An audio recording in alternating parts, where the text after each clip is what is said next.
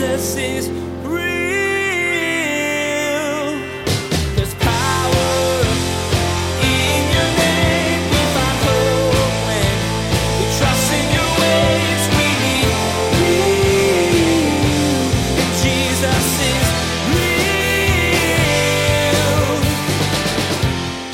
in a day and age where the body of Christ thinks picking up arms and fighting is God's way. And I'm here to tell you, it ain't.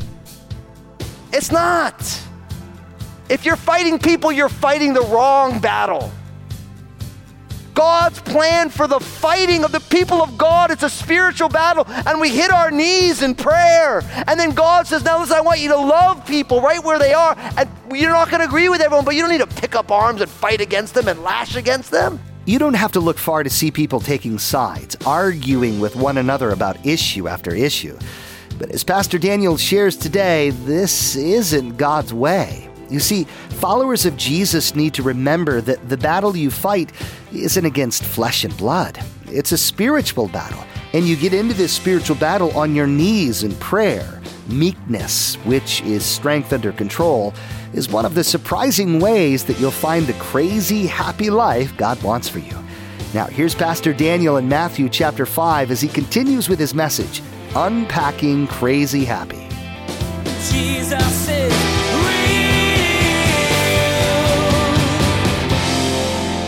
Sadness is a part of God's plan for our happiness. Now you might say, well, Fusco, how is that possible? Well, first off, because it begins with that the happy person is the humble person, the first thing that makes us sad is our own fallenness. We look at our own garbage and the and the catastrophe that our garbage creates, and that should break our hearts. And then we look at the world in which we live in, and everybody is broken in their own way except for Jesus, and everyone makes mistakes, and you have carnage everywhere because everybody is a sinner and everyone's making messes everywhere that they are. And so you look at the brokenness of our world, and that breaks our hearts, and that moves us to a, a grieving. And that grieving is part of God's plan. Why? Well, let me quote to you the book of Psalms, chapter 30, verses 4 and 5. It says, Sing praise to the Lord, you his saints, and give thanks at the remembrance of his holy name. For his anger is but for a moment, his favor is for life. Weeping may endure for a night but joy comes in the morning. See, what we learn here is that God, as the ultimate redeemer, leverages the things that break our hearts, and then he brings us comfort in the midst of them. Remember, oh, how happy, blessed are those who mourn, for they shall be comforted. See, the crazy happy life is not a life where we're always smiling there is time for grieving. There is time for weeping. God wants us to be able to weep with those who weep. But we don't weep as those who have no hope. The shortest verse in your Bible, the Gospel of John, right? It said Jesus did what? Jesus wept. Why did Jesus weep? Because Lazarus has died. But don't, if you remember the story in John chapter 10, Jesus knew Lazarus was going to die, and he waited so that he would die. And then when he gets there, he knows he's going to raise him from the dead, but he sees Mary and Martha and all the people grieving, and he weeps with them. And then he raises them from the dead. See, God's plan for your happiness is not divorced from sadness. And here's why because we know the fruit of the Spirit is love, right? The reason we grieve is because we love. Like just recently, my beloved bride, you know, my father in law went home to be with the Lord. And we wept because we love Lynn's dad. And we are going to miss him. But if we don't weep at his passing, like, do we love him? Like, y- your love causes sadness. Anyone who's got a child, right? You know what it's like. Like, like my Obadiah just got his learner's permit. Stay off the roads. Because I'm getting to teach him how to drive, which is like a double whammy. Because you guys know I drive so good, you know? But like I know, like at the time when he actually gets like the real deal license, that's going to be a horror. Like I'm going to be shedding some tears, and I'm going to stay off the roads definitely at that point. You know what I mean? But it's like you realize that like when you love, it will bring you to tears. And God doesn't want a happy life is not a life divorced of love. But what we always have to remember in our grieving, in our mourning for our own sinfulness and the sinfulness of the world, and because we love, because of that, God meets us in our grieving and He brings comfort to us. And that's God's plan. Though the sorrow may last for the night, with the morning comes new mercies and comes joy. And what the Bible teaches to complete the, the string in 2 Corinthians chapter 1 that we comfort others with the comfort that we've received. So, what God does is when we grieve, God meets us by His Spirit, the Comforter, and He comforts us. And then, as He builds us up, then He releases us into the work of His kingdom to help other people who are going through things that we've gone through, and we can be compassionate with them. And then, because we're more blessed to give than receive, the happy person is not the person who gets, but the person who gives. Now you give, and now, as you're giving of what God has given you, now people are getting built up and you get joy in the midst of it. And you look back on the things that went on and you say to yourself, God, even though I didn't like that, thank you for what you've birthed in my life because of that. Because I have an, a, a background in drugs and alcohol, I'll never meet someone struggling with drugs and alcohol who I would judge because I've been there. Because I lost my mom at a young age, when I see someone grieving over the loss of a loved one, I'll never look down on them because I've been there. Now, there's a lot of things that I've never experienced that I don't understand like some people do. But I realize that in the totality of the body of Christ, as God meets us in the brokenness of the world and He comforts us, then He releases all of us as the people of God into all these areas. And there is somebody who believes in Jesus who walks in that journey. That's exactly what God wants. So don't ever think that happiness is devoid of grieving. No. Happiness God incorporates it into the journey because He brings comfort to us so that He could use us. Now, from there, look at verse 5, Matthew 5 5. Blessed are the meek, for they shall inherit the earth. Nobody ever said, Oh, how happy is the meek person. Has anybody ever read that anywhere else? The only place you find is Jesus. I always like to say it this way, my friends meekness is not weakness. Meekness is not weakness. Meekness is what happens when somebody realizes that they're spiritually impoverished, outside of Jesus, they have nothing really eternal going for them, and then it breaks their hearts so they grieve, and now all of a sudden they're the kind of person who moves to the world in a spirit of meekness. I, it's amazing when I remember when I first read the Bible, I'd only ever heard the word meekness one time before, and that was from that kind of uh, vulgar American theologian, Frank Zappa who had a song called The Meek Shall Inherit Nothing, which was, I didn't realize it at the time, but it was like uh, he was trying to tell Jesus how it is. Now, as much as I think Frank Zappa is a phenomenal composer and guitar player, not saying anything for his lyrics that if you've never heard them, don't Google it. But the thing is, is Jesus said the meek shall inherit the earth. The meek get the land. Why? Because the meek is the person who is strong but has that strength under control. Somebody who now moves through the world differently from other people. You know, the meek are not, they're not aggressive. They're not harsh. They're not tyrannical. They're not, let me show you how strong I am. But it's a whole different way to move through the world. And Jesus said, Oh, how happy are the meek. The meek could be seen as weak because they're not flexing and showing how strong we are. See, this is a big problem, I think, for us today because our culture, it's amazing if you look at in the book of James, it talks about the wisdom that's from above and the wisdom that is from below. By the time you get into the book of Revelation, it is the way of the dragon versus the way of the Lamb of God. And what you find is our culture in mass, not just Western culture, culture as a whole, the type of power that people broker with is the way of the dragon, it's the way of the earth. Let me show you how strong I am. Let me show you how dominating I am. If you don't think I'm strong, let me show you how strong I am. And the thing is is the people who inherit the promised land are the people who move The complete opposite. They are strong, they don't need to prove it to you. They are strengthened with might in their inner being, but they never have to show you. And this is absolutely, meekness is absolutely embodied by Jesus himself. Do you remember when Peter tried to protect Jesus in the Garden of Gethsemane? Good old Peter pulled out the sword. You know he was going for Malchus's head, only caught the ear. A little bit off center, you know. Jesus heals Malchus's ear and says, Peter, those who live by the sword are going to die by the sword. Don't you think if I needed help, I would ask my father and he'd send legions of angels? Like, I don't need your help, buddy. But he was teaching Peter something. He's like, look, you don't need to pick up arms and, and fight like the world fights.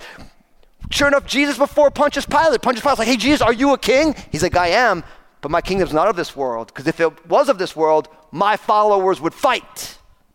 Now, brothers and sisters, listen, we live in a day and age where the body of Christ thinks picking up arms and fighting is God's way. And I'm here to tell you, it ain't. It's not. If you're fighting people, you're fighting the wrong battle.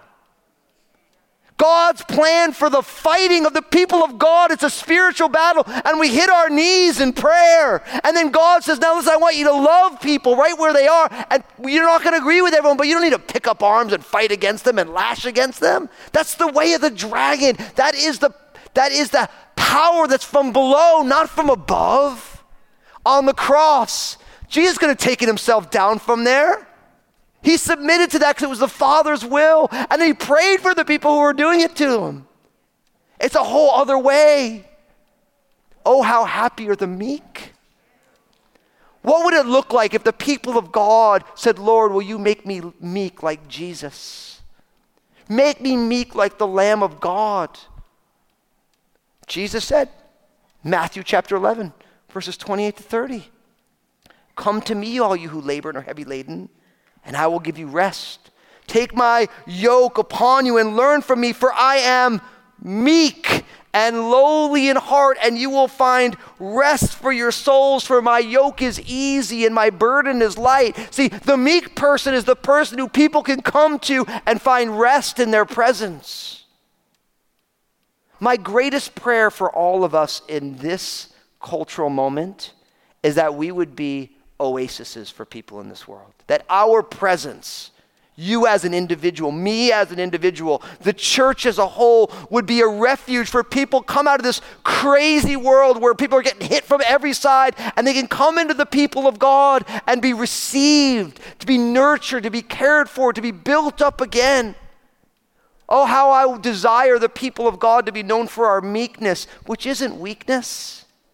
It's not that we can't fight. It's not that we're not strong. We just don't want to because we have a bigger goal in mind. The happy person is the meek person. And then finally, at least for today, Matthew chapter 5, verse 6 Blessed are those who hunger and thirst for righteousness, for they shall be filled. And I love this. What this teaches us is that God wants to fulfill your truest hunger. Like our we all desire things. It's amazing, you know. Um, you know, a lot of people when they talk about uh, happiness, they talk about Buddha. You know, and there's all the, the, the pictures of Buddha, and he's really got a big smile. He's super happy. And and and, and if you before I came to Jesus, I spent a lot of time studying everything else. And, and I remember reading about, you know, really what they say is that suffering is real, the Four Noble Truths, you know, there is suffering, and then our suffering is rooted in our desires. Right? And so really the goal in Buddhism is to, is to divorce you from desire. And then when I started reading the teachings of the Bible, I started realizing, like, oh, the problem isn't desire, the problem is the object of desire. God doesn't want us to be desireless. What, what God is saying is that ultimately the only desire that will fulfill you is Jesus himself. So the idea of happiness is found when you have no wants, that's not true. You have very legitimate wants, like you should want food because you need it to survive. You should want oxygen, you need that to survive. Like, you know, being healthy, these things are not bad. But the only thing that will truly satisfy us is when we hunger and thirst for, what does it say? For righteousness. And when you hunger and thirst for righteousness, the only place you end up landing is by believing in Jesus. Because only Jesus is righteous. Only He always did those things that pleased the Father.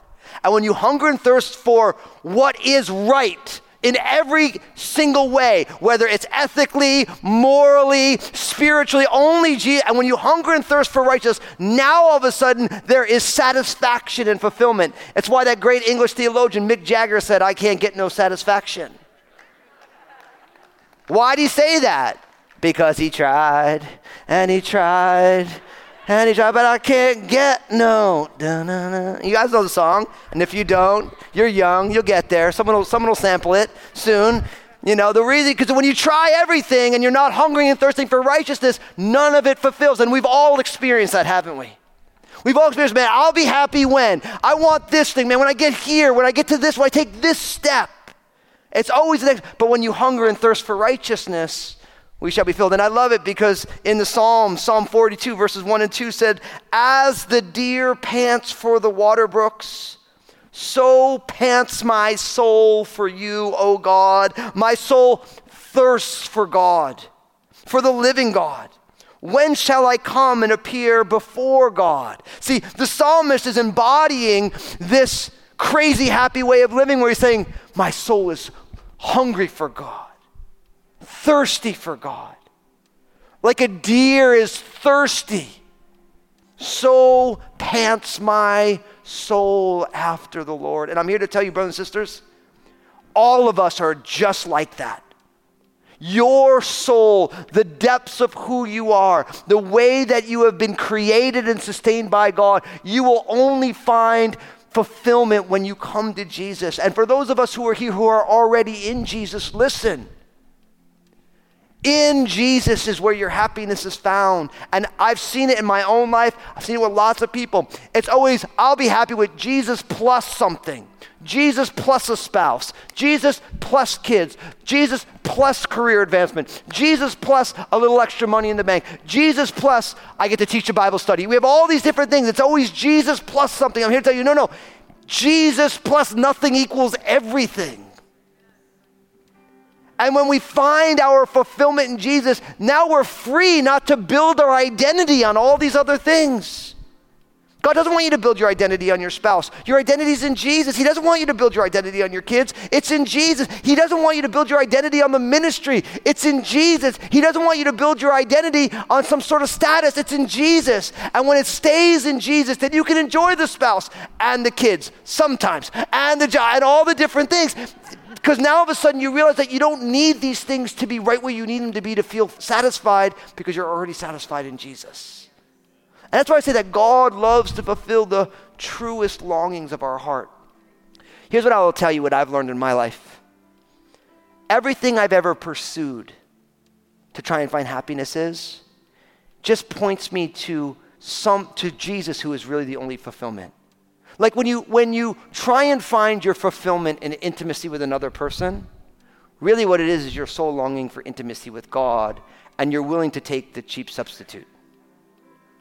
When you amen, you guys might want to clap for that. You know, when you're trying to find your fulfillment in security, Really, it's your soul desiring to know that it knows that it knows that you are in Christ and nobody can take you out of his hand, but you're looking for it in something else right? Like, so we find, our culture teaches us over and over again, you need to get this, and once you have this, you'll have security, and once you have this, you'll be happy, and once you have this, and, and it's like, no, your happiness is found when you hunger and thirst for righteousness, and Jesus fulfills you.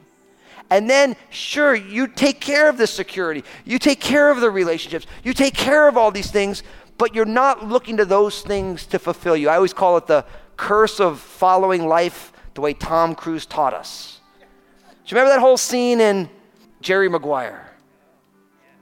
When he comes back and he's like, You complete me. No, no, she doesn't.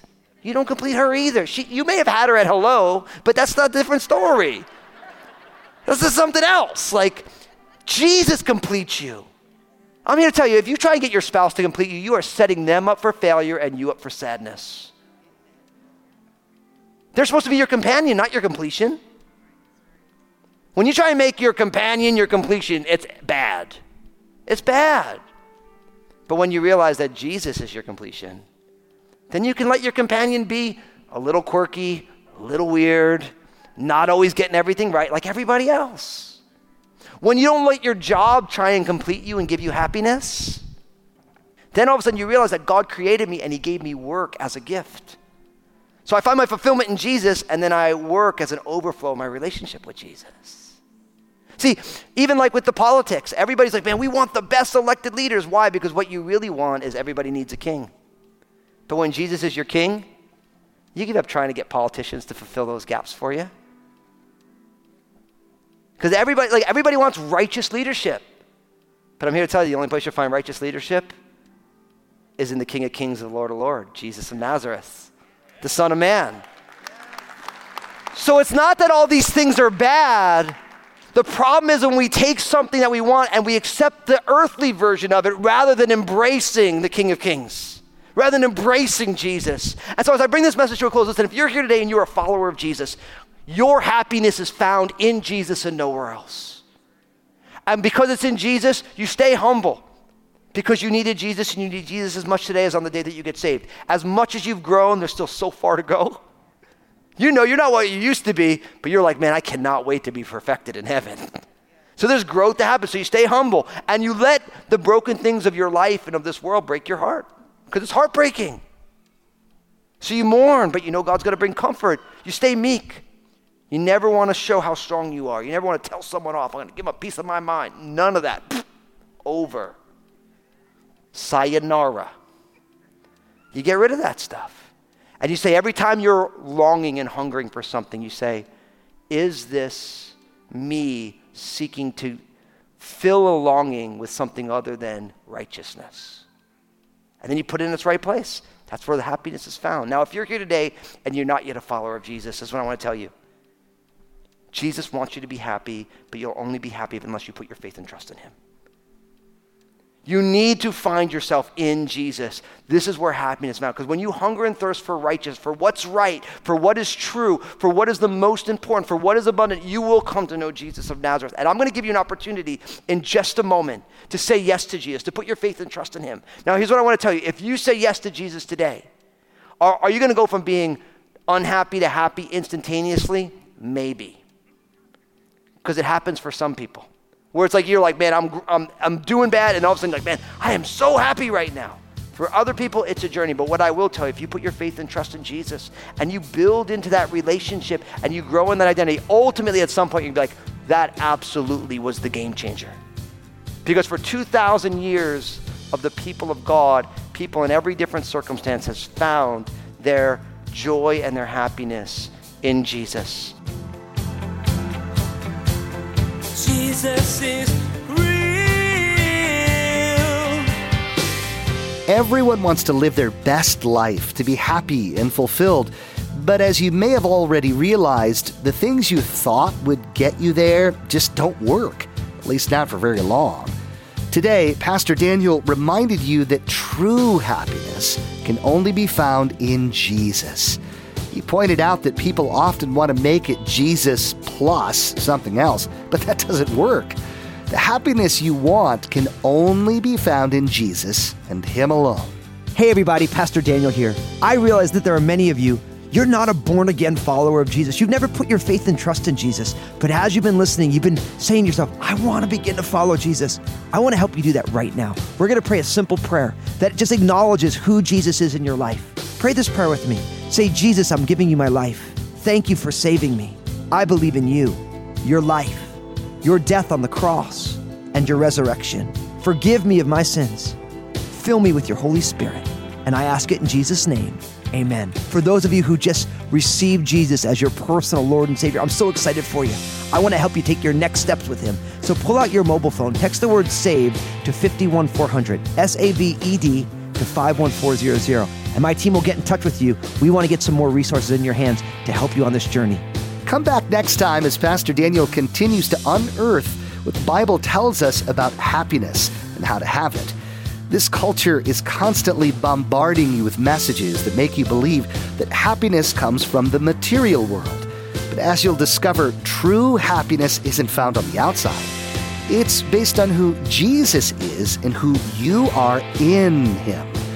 You'll see this even more clearly as we continue to unpack the Beatitudes. Well, that's all the time we have for today's broadcast. On behalf of Pastor Daniel and the entire production team, we invite you to join us again for the next edition of Jesus is Real Radio.